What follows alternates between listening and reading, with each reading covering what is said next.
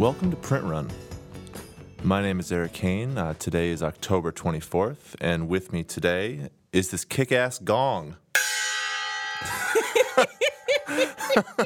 and and with the two of us is Laura Zats. Hello, Laura. Hi, Eric and Gong. The third wheel of the operation. I You often feel that way. Um, yeah, so we've got um, a great episode for you today. We're going to be talking about a variety of things that are better to just get into when we get the chance. But um, yeah, so we've got this gong, and I have the mallet that we got. Um, and Which I'm soon learning that this was a deep, deep mistake. yeah, so this is going to be really good. Like we talked about in prior episodes, um, we're just going to trade off who gets it. Today I have it um, because I'm a grabby toddler and needed to play with the toy first. um, but yeah, so um, why don't you why don't you start us off with the basic housekeeping, Laura? Sounds good. It's not as cool as hitting the gong, No, uh, unfortunately. So, just a reminder for all of you, stop that. All right, I'll, I'm, I'll be, I'm okay. First thing, I'm going to be responsible. we're going to need this. to be responsible, even though we're not having rules with this gong. Second thing, should we name the gong? We'll, we'll think. Let's not just. Let's. That'll come organically. All I right. think. All Um, right. But yes, we probably I was should. wondering if we should crowdsource it. Oh, we could crowdsource it. Yeah. Well, we'll, we'll okay. With a caveat though, we can crowdsource it if I like what the crowd gives us. So not Like gongy if- McGong face. Yeah, exactly. Like if you all give trash suggestions, I'm not naming the gong that. But like, yeah, no, we should we should put out a little thing. All Uh, right. Send us emails. Name the gong. Yep. So first thing of housekeeping, name the gong. Gongy McGong face Off is the table. off the Off the table, table, as is please. Boaty McBoat face. Yeah. Um, I don't know. We could we could name it Jared after the wonderful uh, listener who gave it to could name us. the gong but Jared. I'd feel bad at hitting Jared's gong face. I was gonna say we'd probably just have it in honor of Jared. We probably don't need to name the gong All right. Jared. Well, Jared, um, you get two votes in what we in what we name this gong. Second order of housekeeping, as a reminder for if you've been listening to previous episodes, we have two special episodes coming up in November. So normally, as you know, our episodes drop on Tuesday. Uh, in November, we're going to have two special episodes, one dropping November 3rd and one dropping November 17th. These are Thursdays. Yep. So the other day that starts with a T. wow, uh, so- what a great mnemonic device that is. That's incredible. You know what? You're a little feisty Continue. today. Continue. Uh, and so these these episodes they're going to be directed specifically at writers. We know uh, it's you know it's kind of hard to to get specific feedback from agents and editors as you're you know in the querying trenches as you're revising as you're doing all of that. Um, but that's what we're here for. So we are doing on November third. We are doing a query critique Yeah. episode made up entirely of queries submitted to you to submitted to us by you specifically for this episode. Um, the November 17th episode is for your first page. So we will be reading through and critiquing the entire thing. Yeah. Um, so yeah, the query show I'm especially excited about because I know whenever um, I get queries in my inbox and end up having to reject them for whatever reason. Um, I mean, you probably get this too. A lot of people then respond and say, "Well, can you give me a little feedback?" And No. the answer as a policy is no, just because there's there's hundreds of them to get there, and you can't you can't have that kind of interaction with everybody. You run out of time in the day.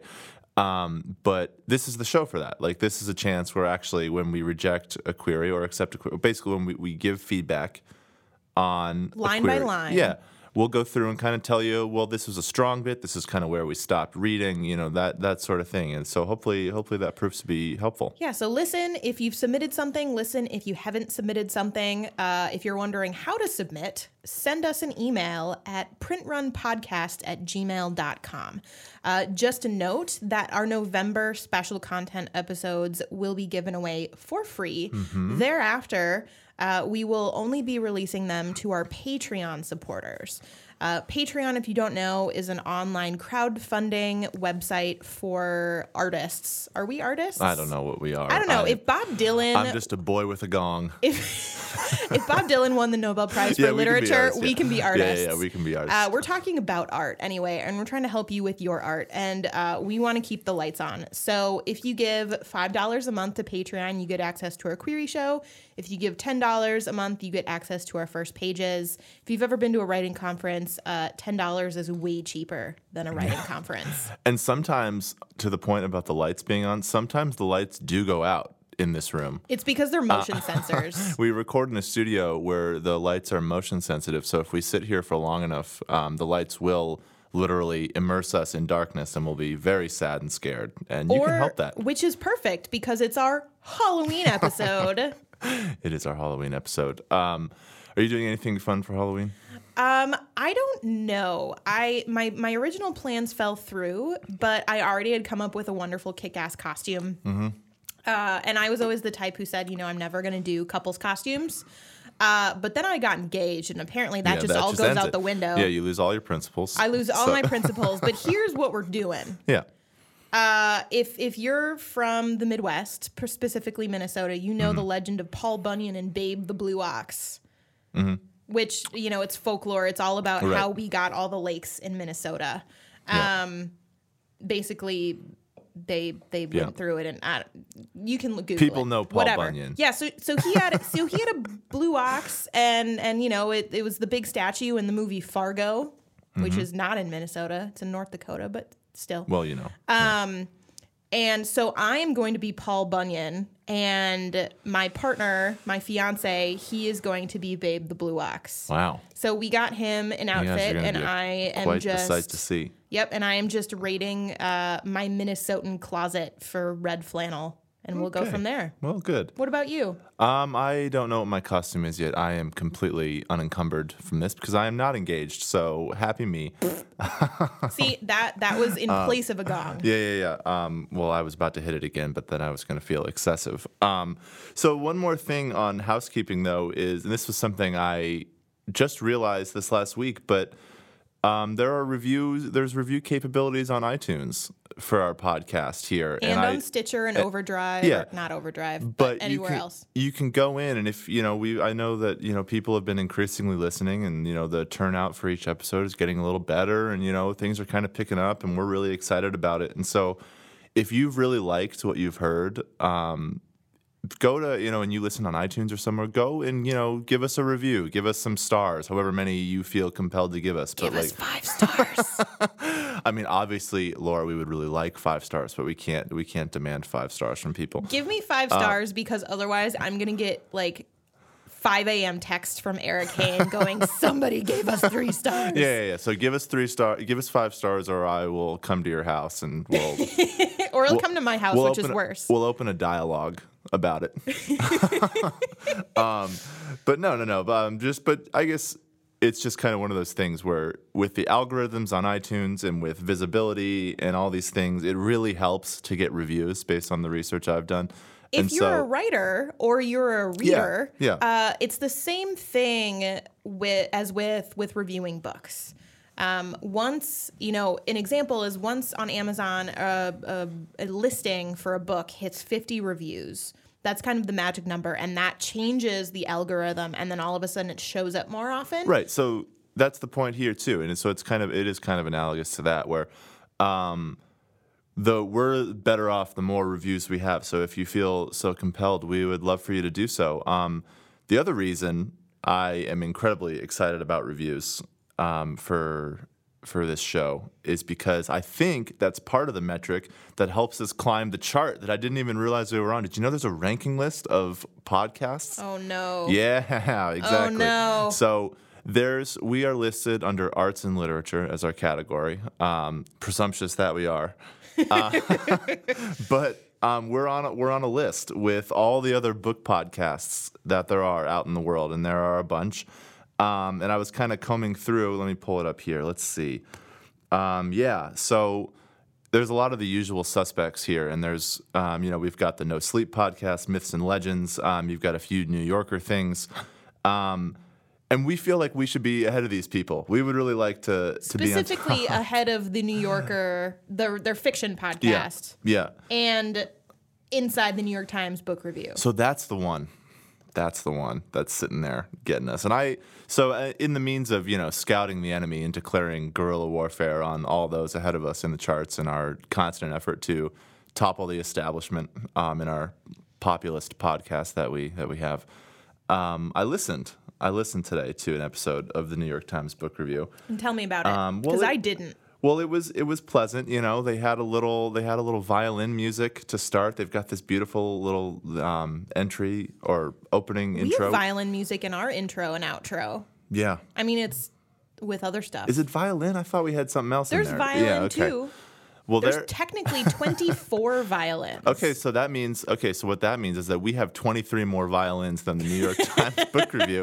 Um, so you should definitely think we're we're better than them on that on that metric alone.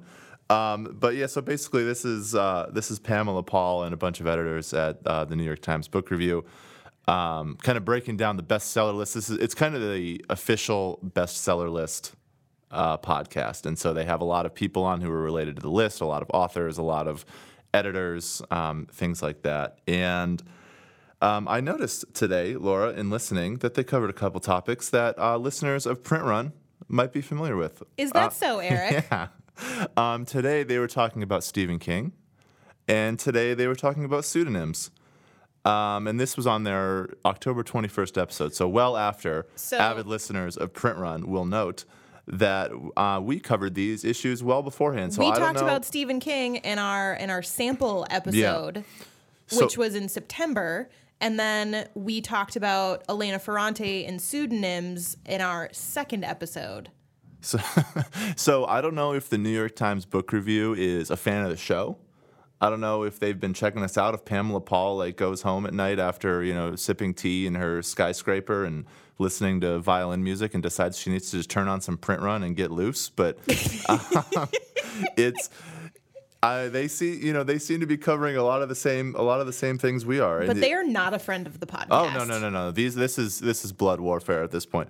Um, but it, basically, I mean, it was kind of it made me think about why we started the show. To be honest, while listening to this, because it was just kind of stale and prepackaged and brought to you by a giant big five publisher, and all this stuff. And basically, they just like read the bestseller list aloud over some pretentious violin music, and then like cackled about um, how many dead people were on the list. Like it was crazy. Appar- apparently, that actually was a nice little tidbit. There are dead people on the, the list. Um, Apparently, the bestseller list this this upcoming week when it releases is going to feature some some dead people. Um, so like that's recently dead? yeah. I guess I guess they were kind of talking about um, like thriller franchises where the author um, had kind of created a world and a character that was so profitable that even after the author's death, they found somebody else to keep writing, but they kept using the author's name on like on the franchise.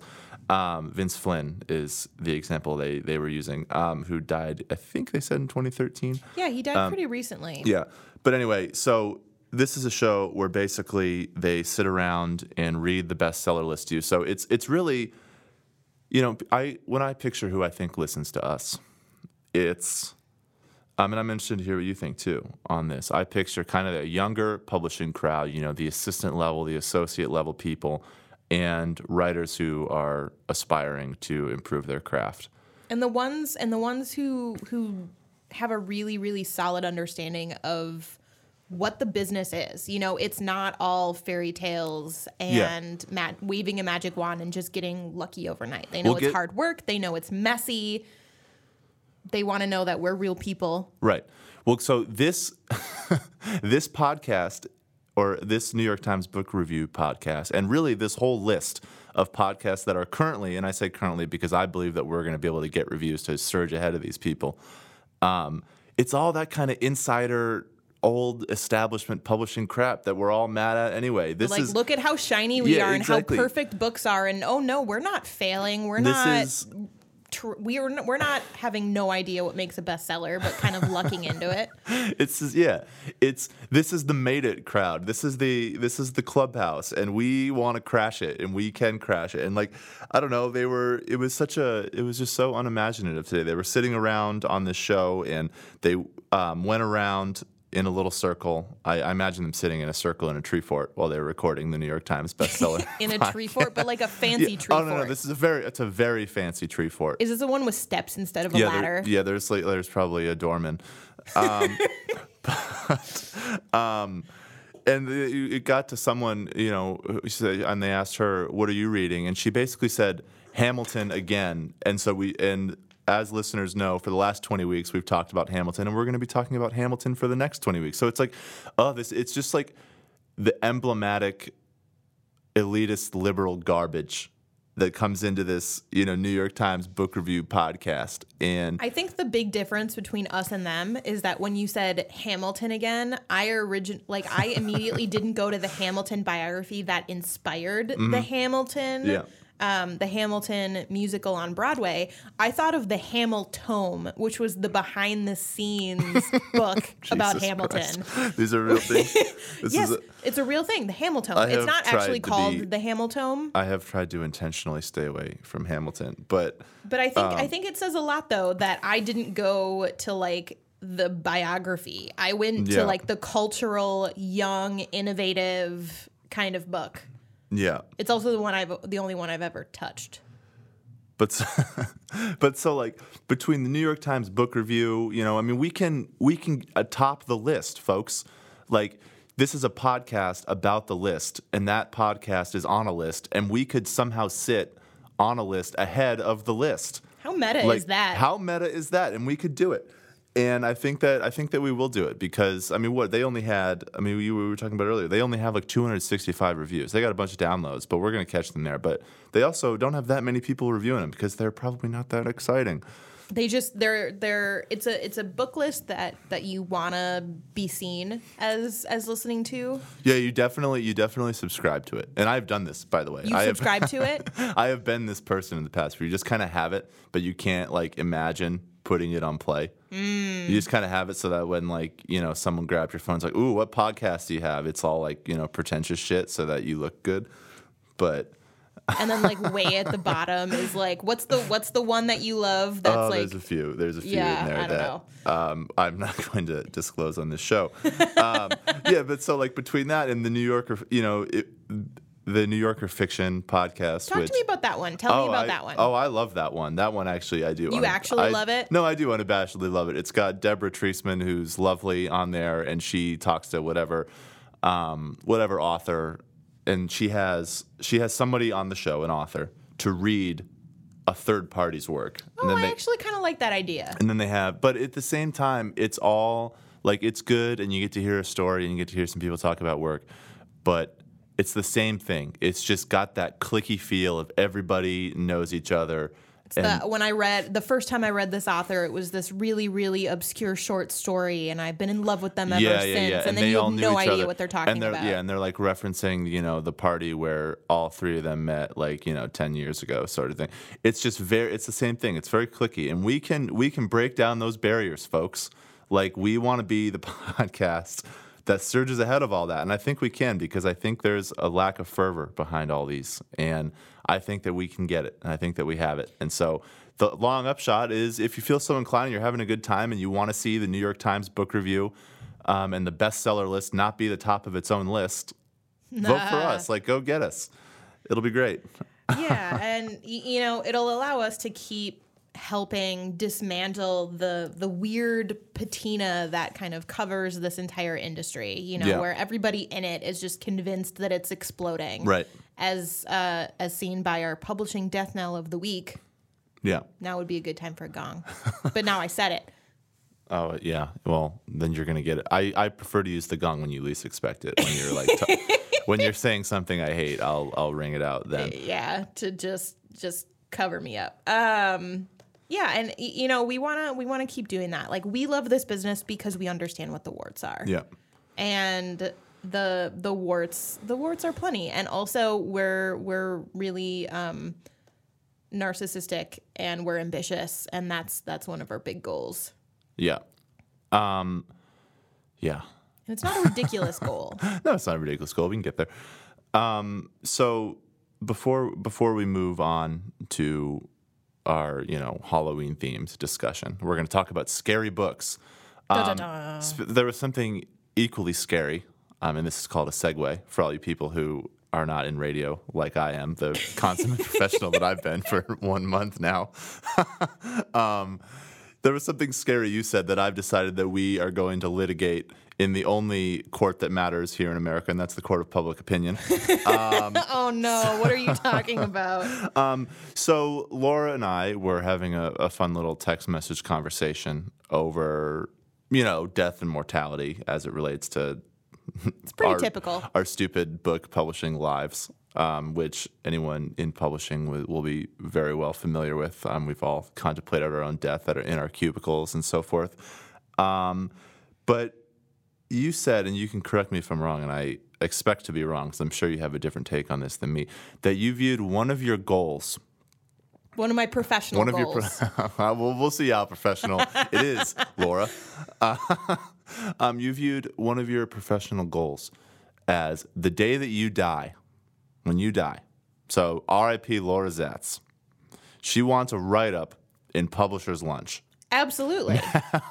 now, if you, I mean, Publisher's Lunch basically is the trade magazine for um, the book world. It's just got all the list of the deals. It's got the list of whatever Who book got news. promoted, Yeah, yeah, yeah. Just left. basic, basic professional book news.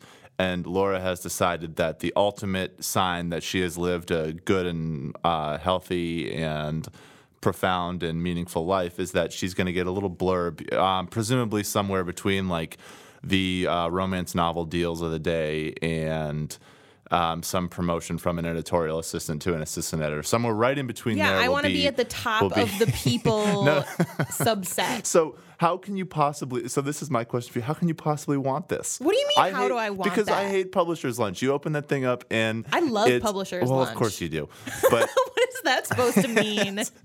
it's just, it's just like this. I mean, it's a it's a trade magazine. I how can you love it? Like, how can you want to be? I can't imagine the idea of being in there when I'm dead.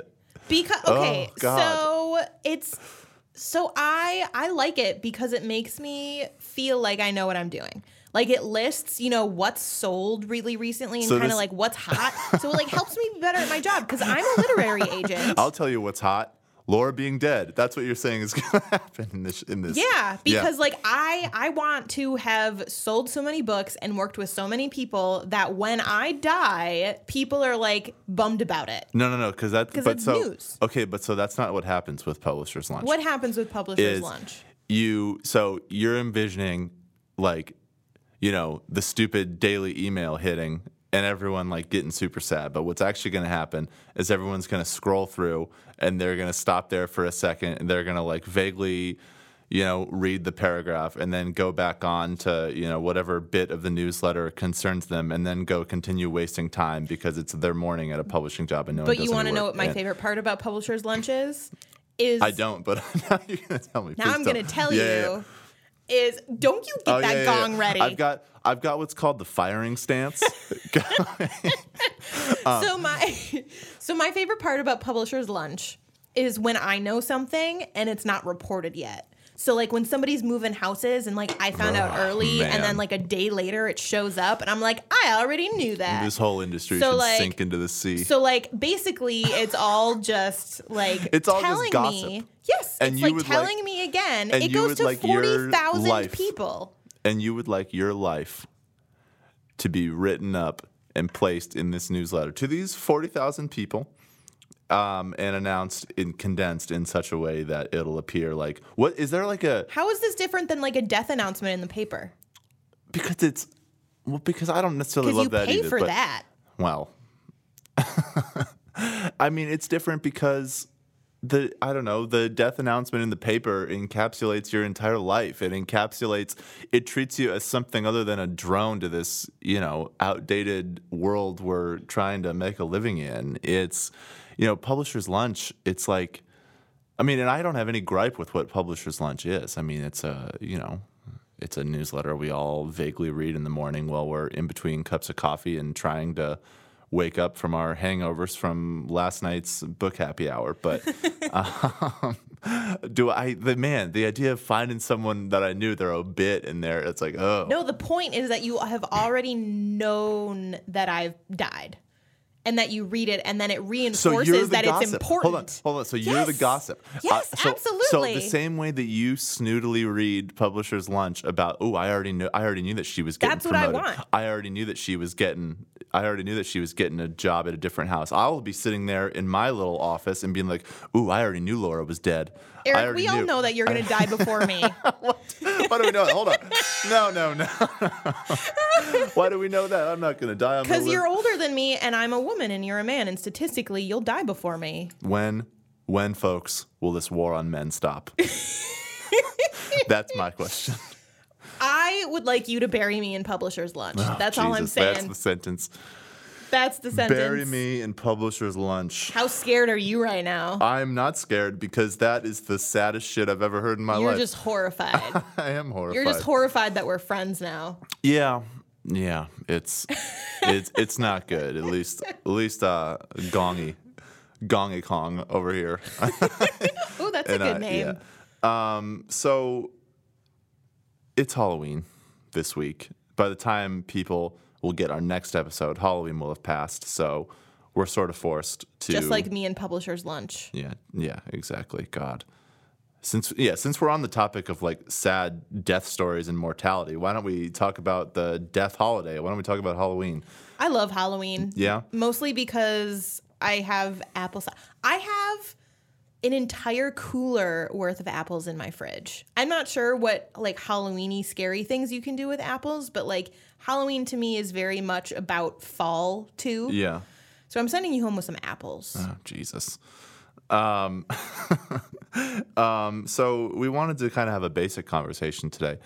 Um, what is you know your favorite your favorite scary book? You know the favorite book that you have that kind of gets you in the Halloween spirit. You know the one that really genuinely it doesn't. And this the thing of it is, is it doesn't have to obviously it doesn't have to be like in specifically in the horror genre. It doesn't have to be something that, but just the book that you know, when you're sitting around on a dark and stormy night, the one that you would want, the one that you would want to read, what is it? Well, my my answer came to me really really quickly. Uh-huh. Um and it's, you know, it's it's probably not overall the scariest thing that I've read, but it's the thing that I most associate with scary. Yeah. Um, and it's actually a three book series, but I'm counting it as as one book. Yeah. So it's scary stories to tell in the dark. Um, and it was written in well, the first book I think was published in 1981. The second and third were published in 1982. Yeah. it's a book of short stories based, you know, short scary stories based in folklore by Alvin Schwartz. And the best part about it is that the old version, not the new version, don't buy the new version, is that the old version was illustrated by a man named Stephen Gammell. And they're absolutely the most like scary black and white watercolor images you've ever seen in your entire life. And these are like really short stories. They're, you know, Yeah. 500 words. Right. You know, they're written at b- about a fifth grade level. And I just remember like making a um, a, a blanket fort in So my you- brother and sister's room and just reading them. So and, you were a kid when you read these. Oh when you read this yeah, and I like scared the bejesus out Yeah. of me. But here's the thing, you know, like I was sitting with a couple of other publishing coworkers last week, and we were drinking some wine. um, and we decided, you know, oh, it'd be fun to tell some scary stories, you know, some like real life ones, some you know fake whatever. And the first thing I did is I went to my phone and I looked up these scary stories. these ones. So like as an adult in Yeah. a professional, well, professional is a This doesn't word sound very professional. This.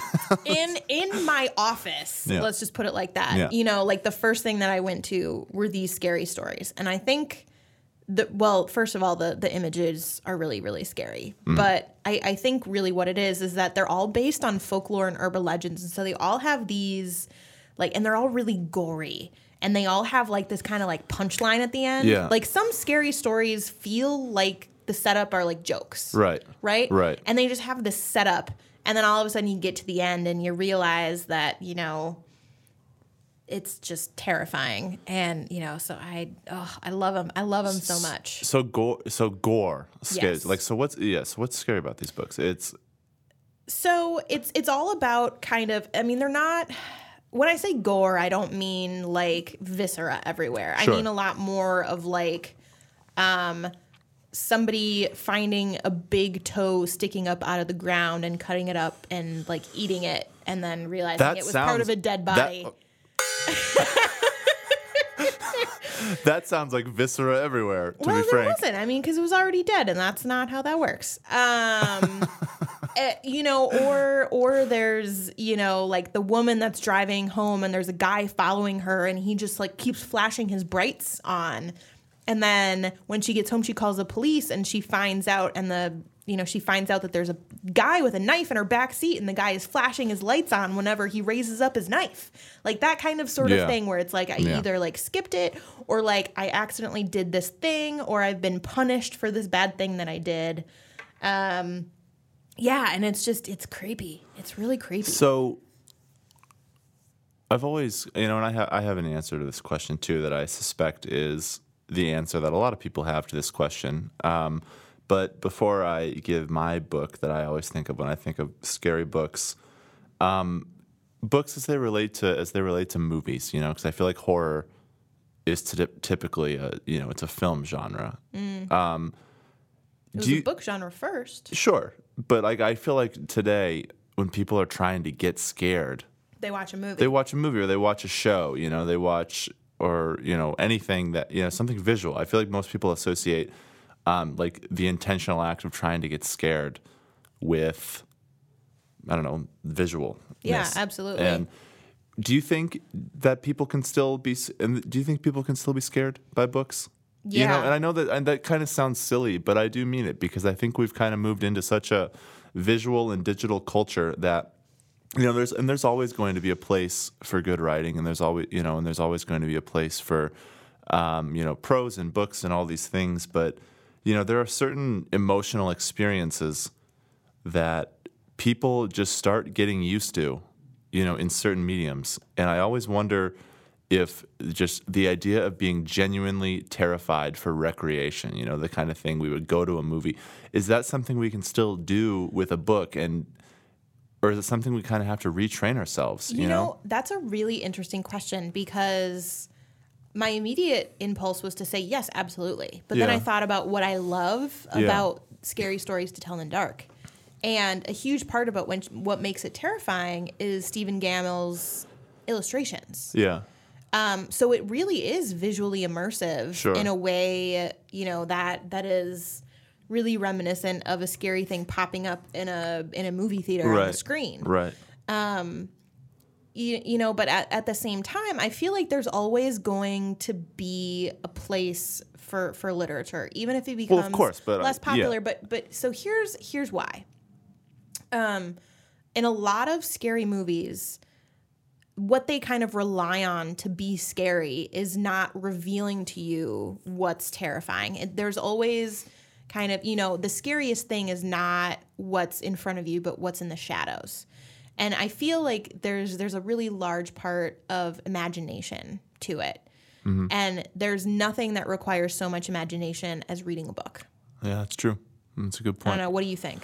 No, I, I think that's true, and it, it's sort of. I mean that that last point about um, you know imagination and it does being fostered when there's less to go on. You know, like a book gives you less than a movie does. A book um, makes you do more of the work in your own head. It also takes longer. It also takes longer.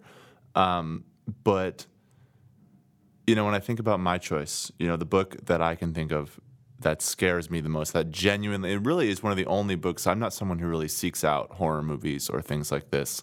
Um, I am a very, you know, scaredy cat. Are it would you be really? The, oh my gosh, yes. I am someone who does not need to be watching scary But you're things. like, so into the election.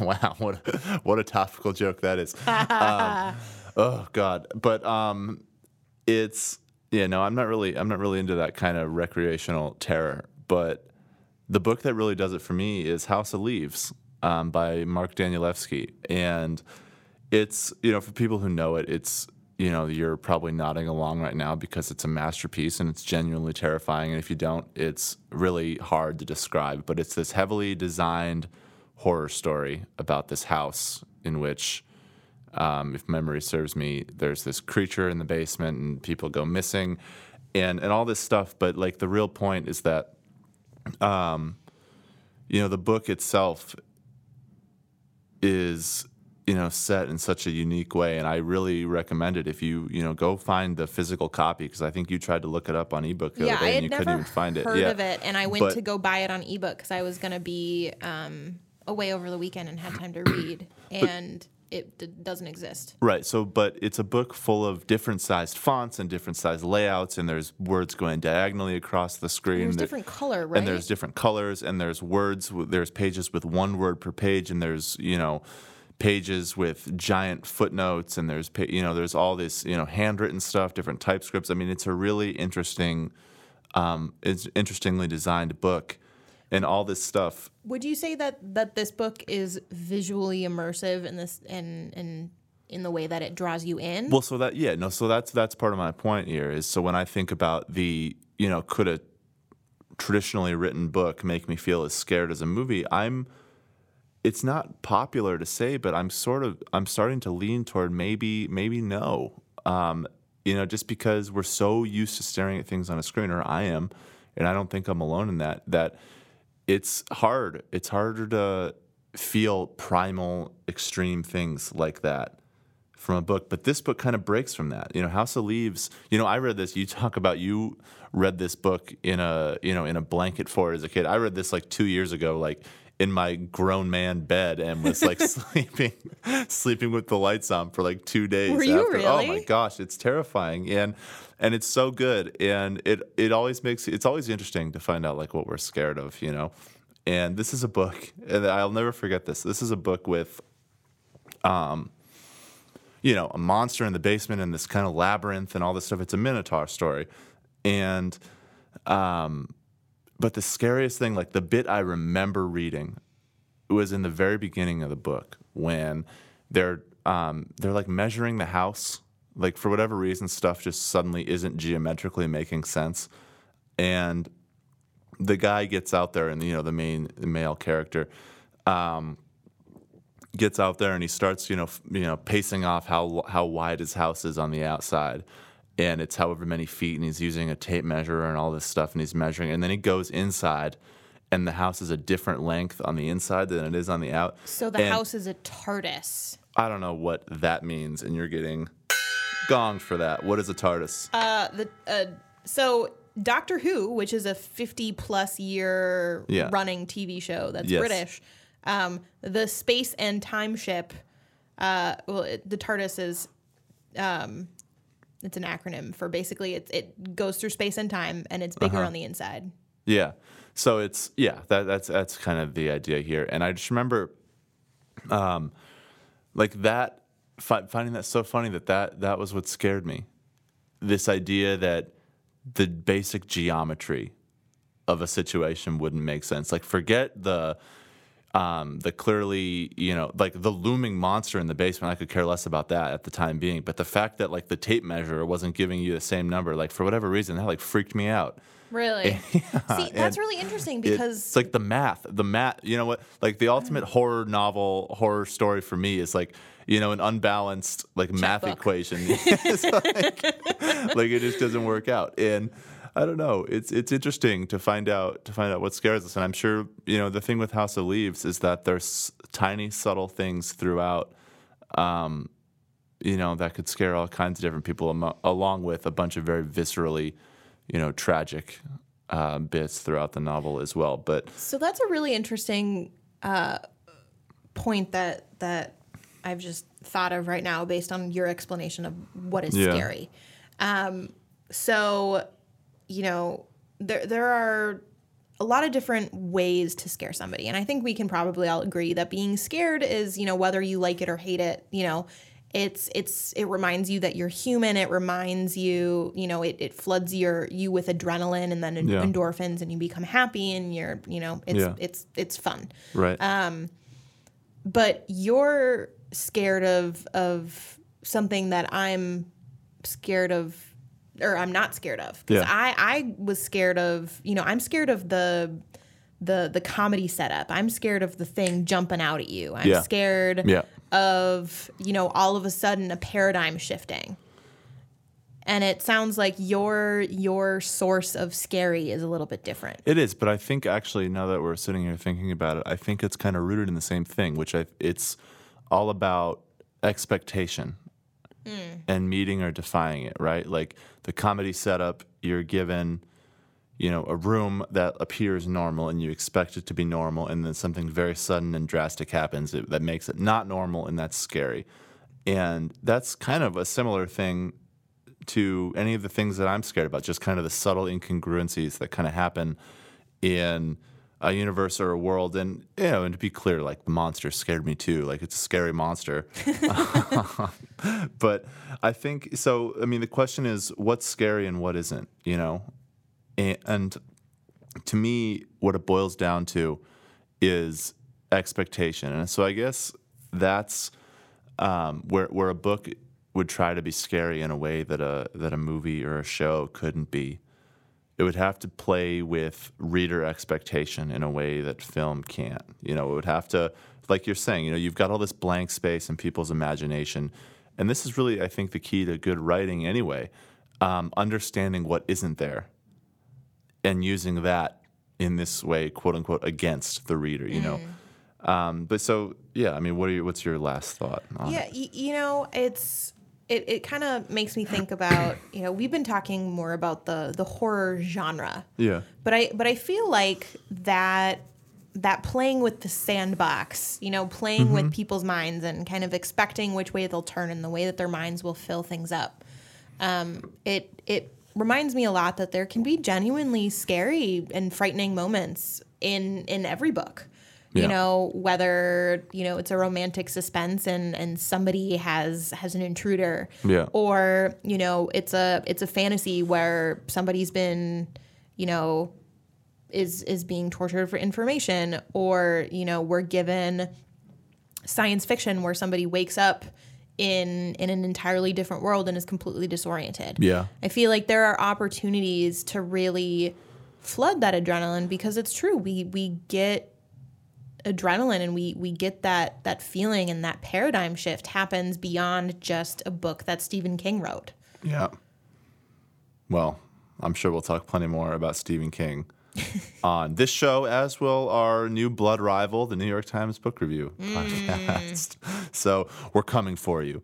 But anyway, so as always, we'll pro- we'll end this episode with a right tip. So take it away, Laura. Yeah, so so this one um, was kind of inspired by the slow burn horror. Um, The slow burn horror. the slow burn which which is kind of you know that atmospheric you know that's kind of my my, my type of horror film yeah. Uh, and it's really about marinating about letting things sit uh, doesn't matter if you're writing horror that doesn't that that's that's not what i'm talking about. But really you know if if you're stuck on a problem or you're not finding inspiration you know if you've got that dreaded dreaded writer's block or you know you just finished a draft and you are just dying to jump back in because you know all the problems and you know what to fix um, and you're just antsy just don't just sit and let it marinate you know kind of let it burn in the back of your mind um, because what's what's going to happen is some something in your brain, you know, your subconscious or when you're sleeping or something, um, you're going to work through the problems that you didn't know you had, or you're Yeah. going to solve the problems that are really Yeah. difficult. So, you know, s- let it go for at least a week, even a month if you can, a, a few months if you're, you know, and you're busy in a crazy writing sprint and you're trying to do all sorts of stuff. read. That's always my thing. Really? Like whenever um, I am working with someone who has writer writer's block, or whenever I myself feel like um, I'm stuck on something, the answer is always to go back and read because it puts your brain in the same mind space of um, you know trying to work through a literary you know sentence you're still working with sentence and paragraph structure you know s- you're still thinking critically about all the same things you think about when you write except it's someone else's solved problems you know? It's someone else someone else has already fixed their issues and sometimes when you read something that's kind of like yours like maybe it's a book that um, you know inspires you or something like that um, and you go back and you read it or you just kind of pick something up you can often you often find the solutions. I mean it's all the same reasons we love reading anyway right? Is it inspires us. It gives us um, i don't know it gives us thoughts. It makes us think about things we didn't have. And when we're trying to write our own stuff oftentimes reading books that we would picture ours sitting on a shelf with can help us then go back and think about the stuff in our own, you know, novels or our own manuscripts. Would you also recommend reading outside of your genre? Yeah, no, definitely. I was, you know, I was just thinking, you know, if you're like really locked in on a specific type of, but yeah, no, definitely. Um, you know, get out, you know, shake things loose. You know, go look at something different. Um, read something totally unlike whatever your um, your manuscript is like, and you'll you'll often end up finding something. Or consume different content. You know, listen to a podcast, watch some TV, watch a movie. Well, listen to certain podcasts. yeah, listen to us. Don't. Not the New York Times. Um, Yeah, but I think your I think your point is a good one. That it's okay to set it down for a little It's bit. It's even necessary. It is you know, necessary, there's yeah. some scientist, and I can't remember if it was Edison or Einstein, because I Googled very ineffectively today. But one of the two guys that are very famous who are sciency and whose names start with E. Uh, Please said- email Laura with all the scientists you can think of whose names start with E. so one of them when they were stuck what they would do is they would just go and they would just do something else they would they Yeah. wouldn't you know sit Yeah. and and chew on it they would just turn around and you know go like knit something or i'm sure Yeah. they didn't knit but you, you know what i'm saying like go have a meal Oh, I bet like, Einstein made a mean scarf. i make a mean scarf Well, maybe maybe i should have some fisticuffs with einstein maybe you should take up physics or I who's can't. who's the real champ here. he is Yeah. he is. Uh, yeah, but one of one of them did that, and you know that's that's when your stuff, you know, that's when your stuff gets solved. There's some sort of like brain wave neuron kind of explanation for this. It doesn't matter. I talked about neuroscience a few weeks ago. Can we add science to our category list on the like can we start competing with like I don't know. I don't even know what the science podcasts are. Is it enough to just say a scientist whose name started with E? Yeah, yeah, no, that that's gonna make that makes us scientists, I'm pretty sure. Yeah, well, we talked about the Nobel Prize last week. Yeah, see? It wasn't about Perfect. science, but it Right. was about the prize that is Yeah. famous for science. Yeah. I don't know. I've We're basically given myself three doctorates since we started this episode. So a doctorate in gong. exactly. Uh, yeah. So so let it sit. Take a break. Read a book. You know, don't necessarily rush into writing something else. But if you're you're dying to, then fine. Um, and and that is your right tip of the week. And with that, I will say thank you very much for joining us on our Gongs inaugural episode. Oh yeah. Oh, Oh, yeah. yeah. It's sticking around, guys. Uh, submit your gong names to us on our website or via Twitter. Um, email us your first pages and queries at printrunpodcast at gmail.com. Don't worry, they will be read anonymously. If we don't get to yours in the first episode, they'll roll over into the pile for the next episode and every week or every month thereafter. And yeah, and review us on iTunes because otherwise, If you feel so inclined. If you feel so If you feel inclined. so inclined and you've been enjoying yourself, a great way to show support for the show is to take 30 seconds and give us a little sentence on iTunes. We would love it. But we would anyway, appreciate it. So, on that note, uh, I'm not sure what note the gong plays, but we could figure it out. So, on the gong's note, we thank you for joining us, and we will see you next week.